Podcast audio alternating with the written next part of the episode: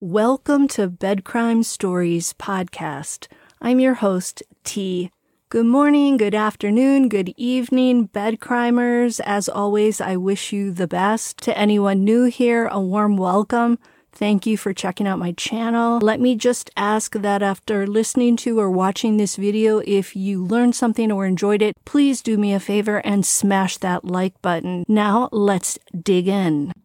Rather shocking news in the case of the four slain University of Idaho students. The accused suspect, Bryan Kohberger, News Nation just reported that Kohberger's parents have been called to testify before an investigative grand jury in Pennsylvania about a case involving a woman who went missing in May of 2022 and whose body was just discovered about a month ago. The Kohberger family home is in the same county, Monroe County, where the woman who disappeared lived. Michael and Marianne Kohberger will appear in front of that grand jury in connection to 45 year old Dana Smithers, disappearance on May 28th of 2022. Smithers was last seen in ring camera footage at around 11 p.m. on the day she went missing. Her remains were uncovered in a wooded area in Stroudsburg on April 27th, about 30 miles away from the Kohberger's family home in Albrightsville. But a source is claiming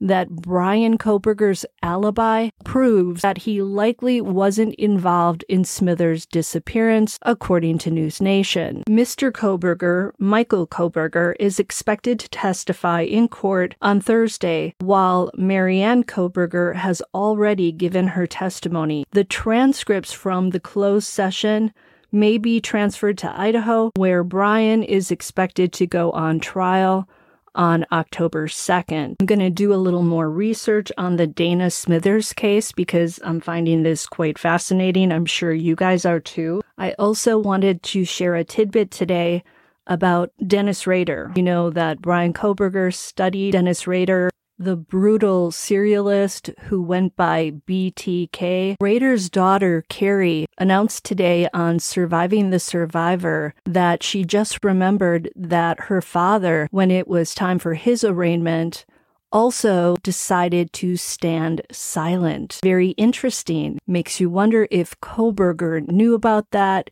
if it had been discussed in his class with Dr. Katherine Ramsland, the class on extreme violence. Did he take a note from Rader and decide to follow suit with the standing silent thing? What he managed to achieve with that was having Judge Judge, Judge John Judge, basically vocalize four times the words not guilty as he entered the pleas for Kohberger for each one of those first degree charges of blank, the big M. Kerri also shared her theory of how things went down at 1122 King Road. And after learning everything she can over the years about her father's crimes, his MO, her father's life, she's basically developed pretty much of a criminal profiler mind. And here's what she said. She believes that Maddie and Kaylee were sleeping in separate rooms that night, and she points to the fact that Kaylee's bed was still in her bedroom.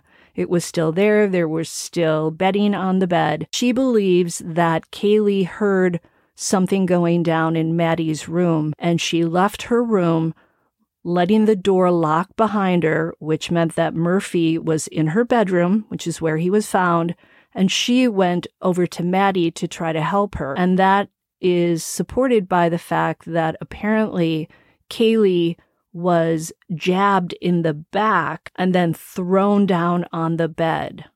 Kerri also believes that it's possible that Maddie grabbed that leather sheath, hugged on it, whether it was stuffed in his pants or in a pocket. She was likely the one who grabbed it which is why it ended up on the bed next to her. And Kerri also thinks it's likely that Maddie was the main target because the sheath was found right next to her. And so that would hint to the crime actually starting in Maddie's bedroom. Which we already knew that, but literally starting with Maddie, then perhaps Kaylee comes in. The only thing about that that doesn't jive with me is that I believe in the affidavit it said that Dylan heard Kaylee say she thought something to the effect of, There's someone in here.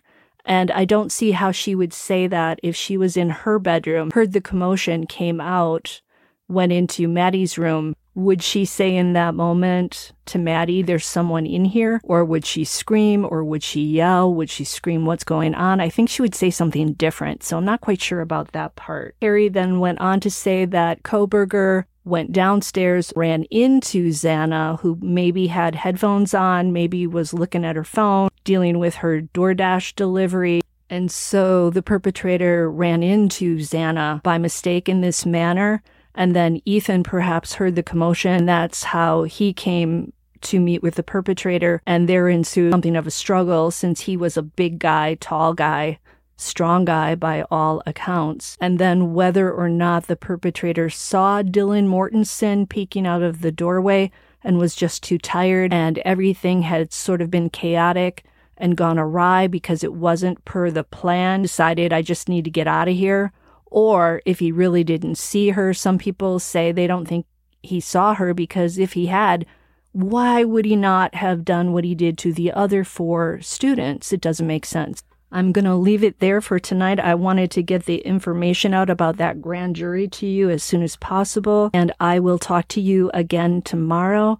I hope you're all doing great. Check out my shorts. I try to really jam pack information into those 60 seconds so that they're worth your time.